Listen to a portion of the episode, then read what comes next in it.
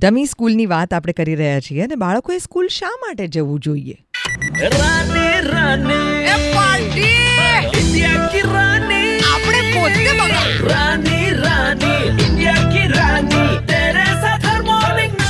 ગઈકાલે સવારે આ વિષયની ઉપર આપણે વાત કરવાની શરૂઆત કરેલી પણ અમને છેલ્લા ચોવીસ કલાકમાં એટલા બધા ફોન્સ આવ્યા છે.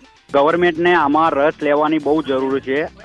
કઈ સ્કિલ ડેવલપમેન્ટ થાય છે જો બાળકો સ્કૂલ જાય તો? એકચ્યુઅલ સ્કૂલ જે ફંક્શનલ સ્કૂલ હોય ત્યાં જાય તો? બે છોકરાઓ ઝઘડ્યા હોય તો બે છોકરાઓને એક ફરીથી કેવી રીતે મળવું એ બેને કઈ રીતે છૂટા પડવું એ બધું સ્કૂલમાં કોઈની જોડે બેસે ઉઠે ગ્રુપમાં જ આ બધી સ્કિલ ડેવલપ થાય છે. એના માટે કોઈ બુક કે એવું વાંચવામાં જરૂર નથી પડતી એ બધું જિંદગીમાં પ્રેક્ટિકલ અનુભવ મળે છે. કે ભાઈ ઘરમાં કઈ રીતના રહેવું આ બધું. એ બધું કોઈ બુકમાં કે યુનિવર્સિટી નથી શીખવાડતી કોઈ.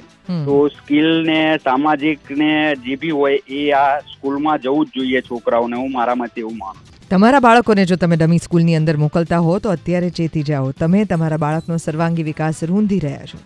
Ninety three point five red FM બજાતે રહો.